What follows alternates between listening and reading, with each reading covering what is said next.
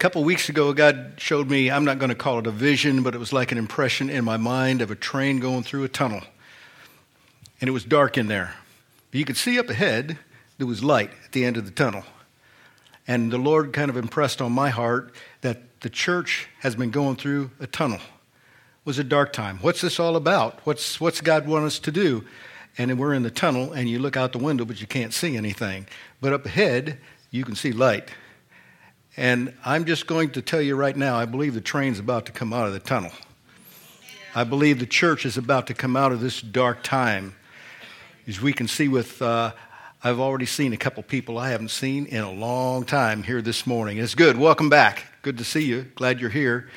We, last week, uh, I got a phone call from Smith Farms Manor, and they're asking if our church is interested in going back in on a Sunday morning and starting a church service there again.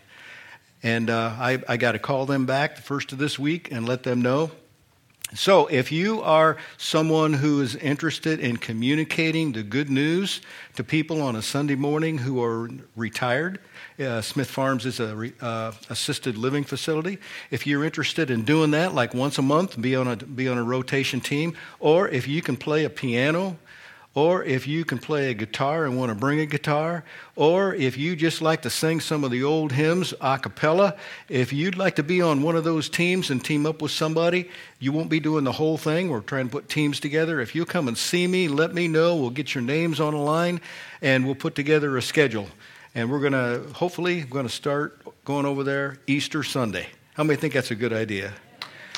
That's light at the end of the tunnel because for a whole year we haven't been able to do that. I feel like Satan has kind of confined us, compressed us, feel kind of suppressed. The church isn't able to do what the church does, but we're coming out of that, and I'm excited about that.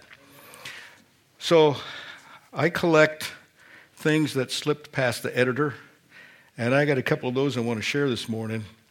Uh, this is an ad from the Detroit News.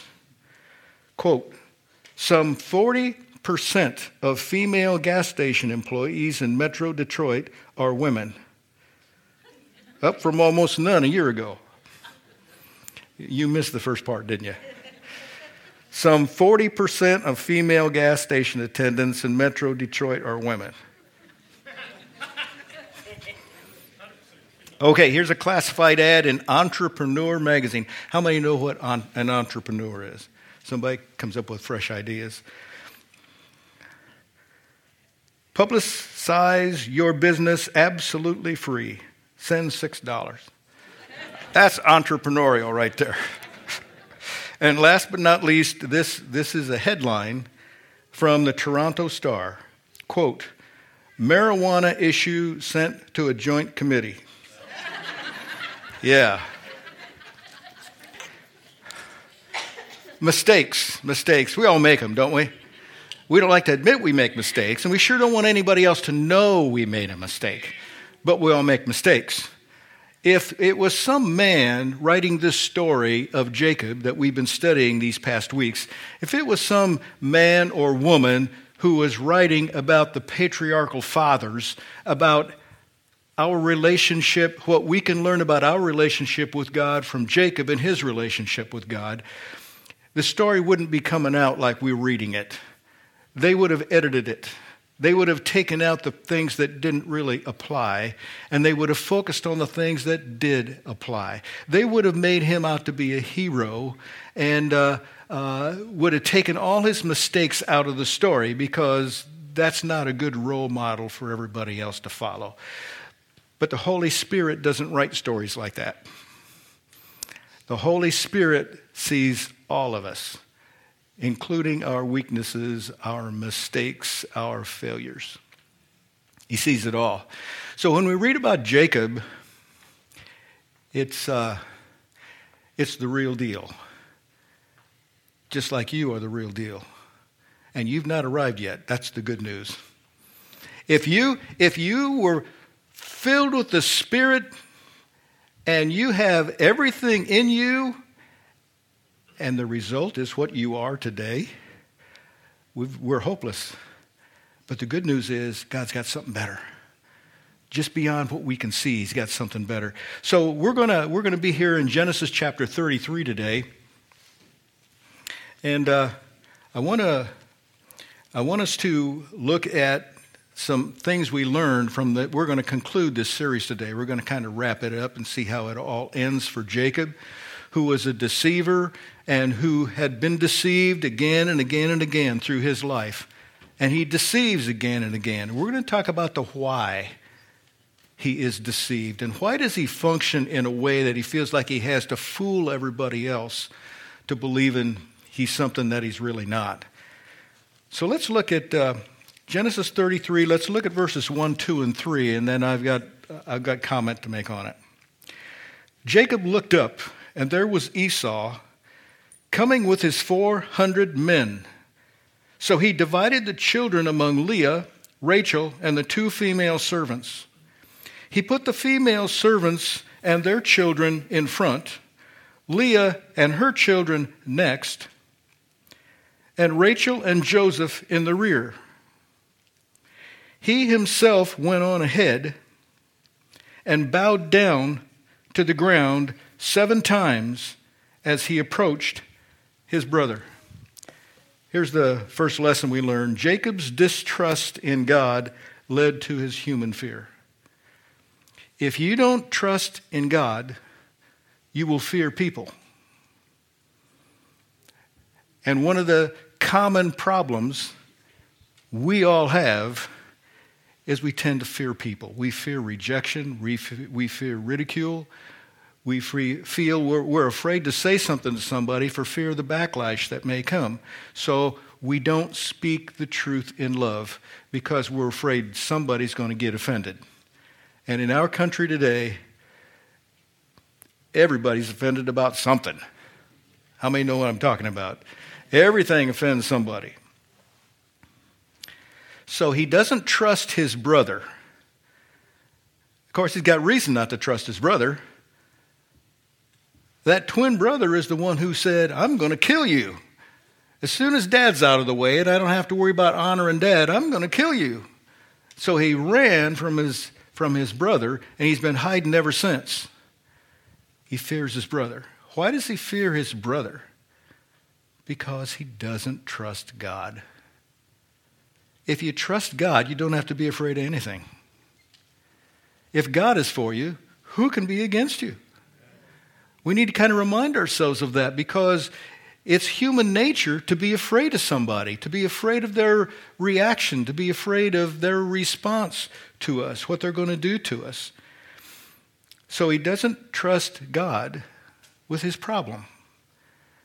If you and I don't trust God with our problem, then we're afraid of somebody.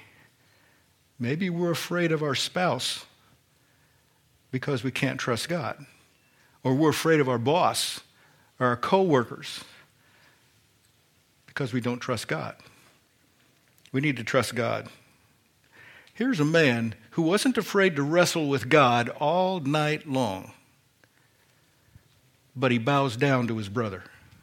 You see, you see what's happening here? Do you see yourself in the story? Because the story is written so that we can see ourselves, so that we can learn something from ourselves. Today is Palm Sunday. It's the, it's the day that we commemorate Jesus coming into the city of Jerusalem. And all the people were, were, were singing praises to him. They were dropping palm leaves down, play, laying their garments down for that donkey to go over while Jesus rides into town. Here comes the king, Hosanna to the king. And they were singing, singing the kind of things that they sang in the Old Testament for King David. And they're singing it again for Jesus. And the religious people came up and told Jesus, Will you please tell your people to stop doing that? They need to be quiet. They, they shouldn't be using these Old Testament praises for the Messiah because you're just Jesus. And Jesus wasn't afraid of the people. He turned to those guys and he said, Listen, I'm going to tell you, if the people don't cry out, the stones will cry out. Something's got to cry out. Something has got to recognize that the Messiah is coming to town. He wasn't afraid of the people. So Jacob's distrust in God led to a human fear. And if you and I don't trust God, we'll be afraid of people. We'll be intimidated by people. And everybody in this room knows what I'm talking about. So here's the second thing I want us to see as the story unfolds, verses 4, 6, and 7. But Esau ran to meet Jacob and embraced him and threw his arms around his neck and kissed him, and they wept. Then Esau looked up and saw the women and children. Who are these with you? he asked. Jacob answered, They are the children God has graciously given your servant. Okay, I'm going to read on. Um, then the female servants and their children approached and bowed down. Next, Leah and her children came and bowed down. Last of all, Joseph and Rachel, and they too bowed down. So, everybody, Jacob is a leader. He's influenced his whole family to be afraid of people. So, they're all bowing down to Esau because they're all afraid of him. You see, if you're afraid of something, you pass that on to everybody else. I think we've all heard a story of a, of a woman uh, whose child was afraid of birds and did not know why her children were all afraid of birds. Why should you be afraid of birds? And then she remembered that when she was a little girl, she was in a crib covered with a net, and a bird somehow got in there and flew around in there, and it terrified her. Didn't hurt her, it just terrified her. And here she was, years later as an adult, passing that fear on to her children. If you're afraid of something, you pass that on to your family, you pass that on to your children, you pass it on to the next generation. I think we ought to be afraid of God and pass that fear on. Somebody say amen. That's good stuff. So he's afraid, so he bows down, bows down, worships, has all these plans to give all his wealth away to his brother as a bribe so he won't harm him. And they're all bowing down to him. And his brother comes up, throws his arms around him, kisses him, says, It's so good to see you. God has turned his heart around. Has God turned your heart around? He has mine. I'm nothing like I used to be. He has changed my heart along the way. And it wasn't just a quick thing that he did, it's been a slow thing. You know, some of the, some of the best things you have for dinner are slow cooked. And God works slow in our lives. And I, He's not even done yet. He's still working in my heart. He's still working in your heart. You're not a completed project, aren't you glad? There's better things to come in your life. Proverb 21:1 says, In the Lord's hand, that's the key, in the Lord's hand, the king's heart is a stream of water that he channels toward all who please him. And God can take the king and turn his heart around. Did you know that? That's why we Christians are told to pray for governmental leaders over us, the people over us. We're not just supposed to criticize and condemn and put all kinds of hate stuff on Facebook. We're not just supposed to criticize. We are supposed to pray. We should pray for those representatives in Washington that are leading our country.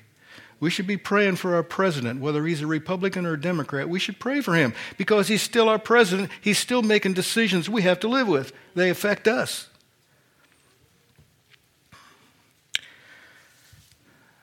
Some of you, I remember, when you first started coming to this church, the last thing on your mind was being a giver. You came here to take. You came here to receive something. You came here because we, we, you, liked our, you liked our show on Sunday morning. But God got a hold of your heart along the journey.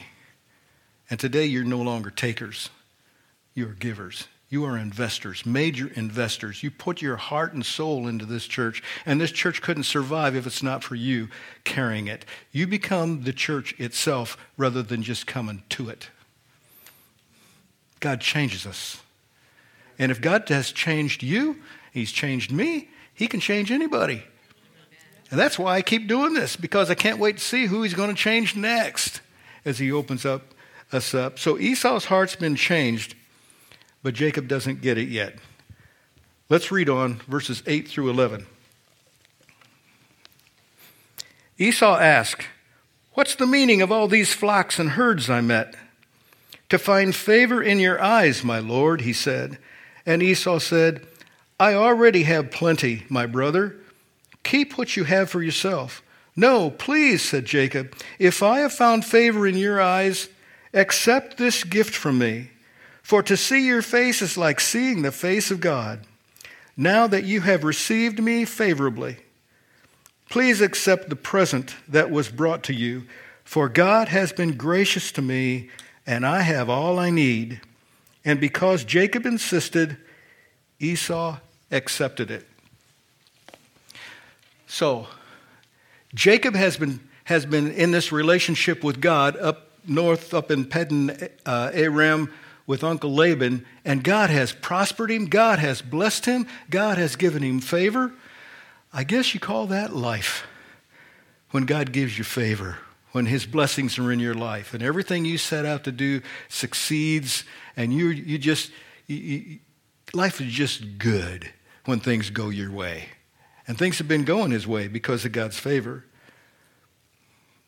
But all of a sudden, as he comes back home, he seems to think God's favor is over. He seems to think his favor isn't going to be there anymore. So he's bowing down to his brother. He's given away his livelihood. The blessings of God that God's poured into his life, he's given them away. And once he's made a decision to give them away, he deals with it.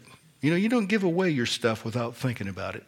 There's a cost involved when God gives you favor and you give that favor to somebody else. There's a cost involved. All of us in this room got a pretty sizable uh, stimulus check, didn't we? That's pretty nice when you get that in the mail, and all of a sudden it kind of takes some pressure off, and you can decide what am I going to do with this. But I want you to think most of us, our income has remained the same all the way through the pandemic. Not all of us, some of us been been hurt financially. But my income hadn't changed a bit. I've been I've been right on working, that income's kept right on coming in. So why do I deserve that check? Why should I get that check that came from somebody else that maybe is in trouble? Their tax dollars going to me. Why should that be? Maybe we should stop and think, what should I do with this? What would God have me do with this $1,400? or $2,800 or more if you got a bunch of kids. What does God want you to do with that? Good thing for us to consider. Once he decided he was going to give it away, which he had to work through, then his brother says, I don't want that. Just keep it. God's been good to me. I don't need it. But it was real easy for him. Once he had determined to give it up, it was real easy for him to say, No, no, no. I want to give this to you. I want to pass it on. I want to pass on the blessings. Sacrificial generosity. Every Christian ought to come to this point where we trust God, we relate to God, and we're willing for this sacrificial generosity to be a part of our life. God gives us a blessing for what reason? Because He wants to make us rich? Or maybe there's a better reason. Maybe he wants to do something else through us. He didn't have faith in God, but he had faith in his gifts, his blessings, his stuff. Might you have faith in your stuff more than you have faith in God? Who gave you the stuff? We, we need to come back to that faith relationship with God. Giving and receiving Reaping and sowing should be a normal part of every Christian's life. If, we're, if we say we're people of God, if we say we trust God, that we're Christians, then we need to see God involved in our life. And this giving and receiving ought to be a normal part of us. To receive a gift from an enemy is something we don't want to do. We reject that gift because we're afraid it's a bribe. We don't want a gift from our enemy but we'll take a gift from our friend. So giving a gift is a sign of goodwill. Receiving a gift is a sign of goodwill, as we're seeing this from the story here. So he's got Jacob, the hero that we're looking at, has a problem with imaginary, it's an imaginary problem. Imaginary. It's not a real problem. Have you ever had an imaginary problem? Some time ago, I had to make a phone call. It was not a phone call I wanted to make. I, I feared that phone call because I feared the reaction. But I had to make the phone call. I had to communicate. Boy, did I did not want to do that. My, my, I had butterflies in my stomach. I was nervous, talked with Anita. She was nervous. Made the phone call. Gave the, the news I had to give and boy, was I surprised. The reaction I got was not what I expected, was very positive. And when I hung up that phone, I thought to myself, there was all that nervousness, all the butterflies in my stomach, all for nothing. I was so worried. It was an imaginary problem I had. And perhaps you have an imaginary problem that paralyzes you and holds you back, like Jacob? Are you losing sleep over an imaginary problem that hasn't even manifested itself yet? You're just afraid it's going to? That's called fear, church. God hasn't called us to be people of fear. All right, let's go on to the next lesson we learn in verses 12, 13, and 14. Then Esau said, Let us be on our way. I'll accompany you. But Jacob said to him, My Lord knows that the children are tender, and that I must care for the ewes and cows that are nursing their young. If they are driven hard just one day, all the animals will die. So let my Lord go on ahead of his servant, while I move along slowly at the pace of the flocks and herds before me, and the pace of the children, until I come to my Lord in Seir. He's referring to Mount Seir, which is where he grew up, and it's where his inheritance is. He's going to go back to Mount Seir. So here, here's my point let God set the pace you go in life. Let God set that pace. Sometimes we're way ahead of ourselves, we're ahead of God and God hasn't showed up when we want Him there, and we get frustrated because God wasn't there when we got there. Well, maybe we just ran ahead of God. Sometimes God is just slow, like your garden. You plant that thing, you put those tomato plants in, or whatever else it is, and you got to go and water that every day. And you got to make sure bugs don't get in it. And all you can do is wait for your garden to grow. It's a lot of things God grows, He grows slow, slowly. He's not in a big hurry. Have you noticed that? He's not in a big hurry. So let God set the pace. Timing is everything in the kingdom of God. You got to be on God's time schedule, not yours. And sometimes we need to let God slow us down. Sometimes things happen in our life that just slow us down. We don't like being slowed down because we're Americans. We're in a hurry, right? We're on the clock. But God is just on His time schedule. I mean, where is this promise that Jesus is coming back any day? And we've been waiting on that I remember when I was a brand new Christian and I was in Bible school and we were talking, things were happening in the Holy Land in Israel, and we expected Jesus to come back any day. We were so excited. Some of my friends were putting off getting married because, you know, you don't want to raise kids in the tribulation.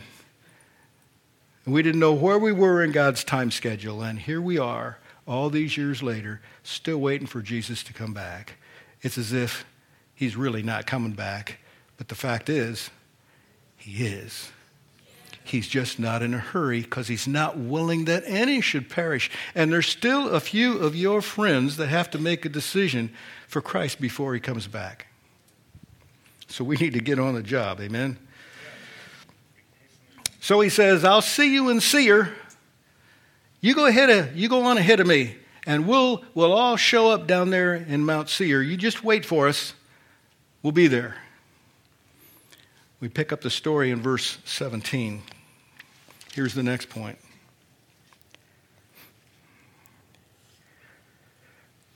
Uh, I missed a point, didn't I? Oh, no, that's right. We're going to skip down to verse 17. Jacob, however, went to Succoth, where he built a place for himself and made shelters for his livestock. That is why the place is called Succoth. After Jacob came from Paddan Aram, he arrived safely in the city of Shechem in Canaan and camped within sight of the city. For a hundred pieces of silver he bought from the sons of Hamor, the father of Shechem, the plot of ground where he pitched his tent. There he set up an altar and called it El Elohe Israel. El is a word for God. El Elohe Israel, the Lord God of Israel. That's what that means. This is the first time he's claimed his name, Israel. Remember, they changed his name from Jacob to Israel? He's now claiming that. He's coming back home. Almost. He settles in the hiding place. In the hiding place. The hiding place is where his brother can't find him. See, he's never resolved this. He's seen God do an amazing work turning his brother around, but he still can't embrace it. He's still trying to hide. He goes to Succoth.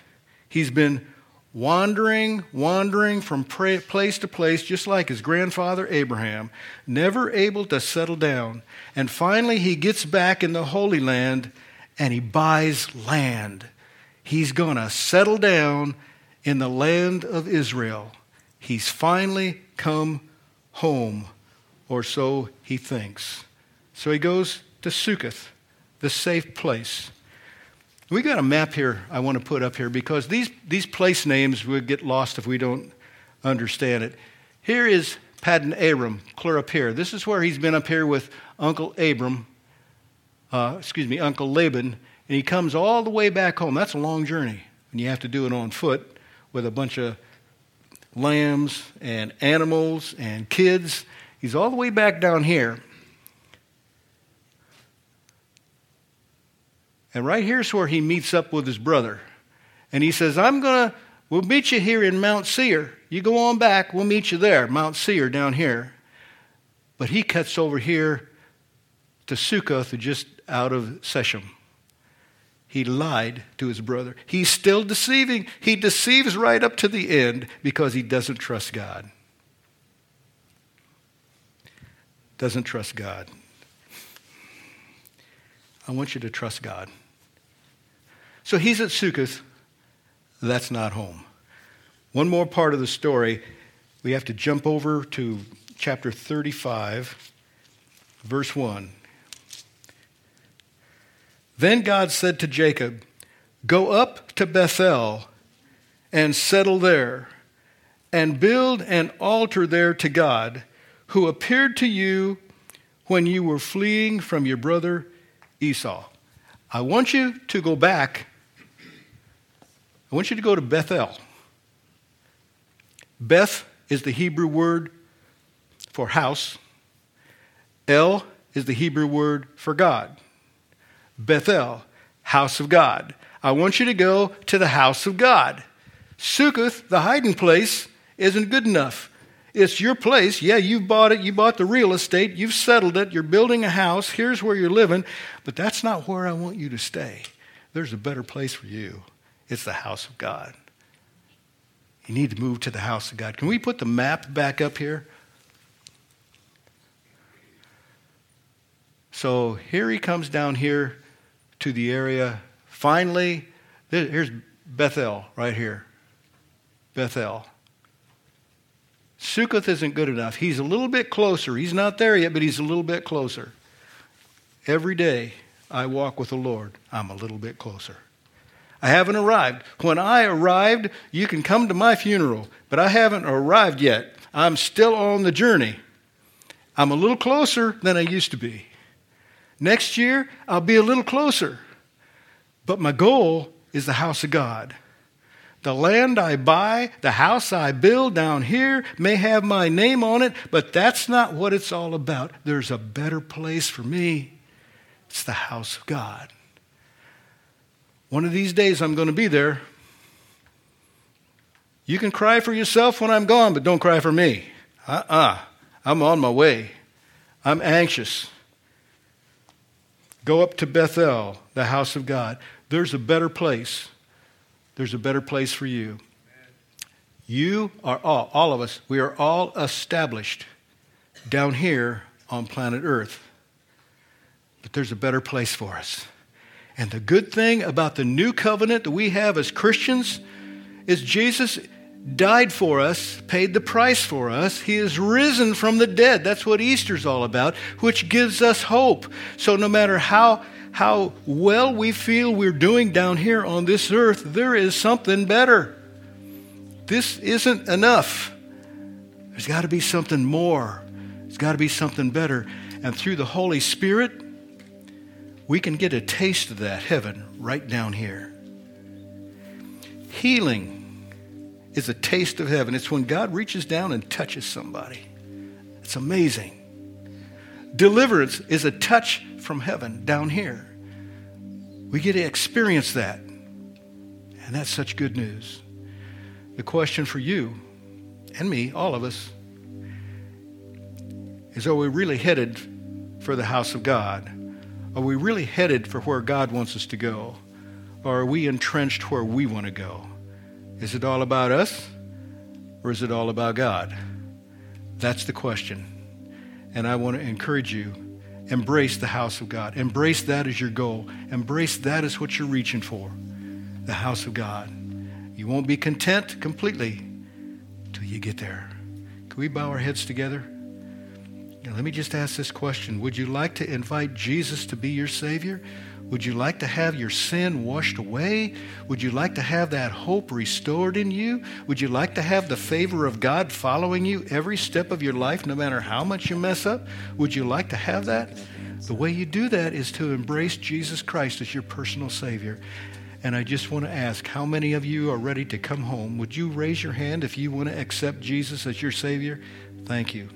Thank you. Thank you. Anyone else? Thank you. Thank you. God is so good. Thank you. Let's all say this prayer together. And those of you at home, I want to encourage you to say this prayer right in your living room. You can make this your prayer. Heavenly Father, let's say it together. Heavenly Father, I believe in you. And I thank you for Jesus. He paid the price for my sin and I am a sinner. I ask you to forgive my sin. Send your Holy Spirit into my heart and help me to live for you. I pray it in Jesus' name. Amen. Amen. If you said that prayer here or in, the, in your living room, if you said that prayer, God heard you. You just stepped into a covenant relationship with Him. Good things are yet ahead.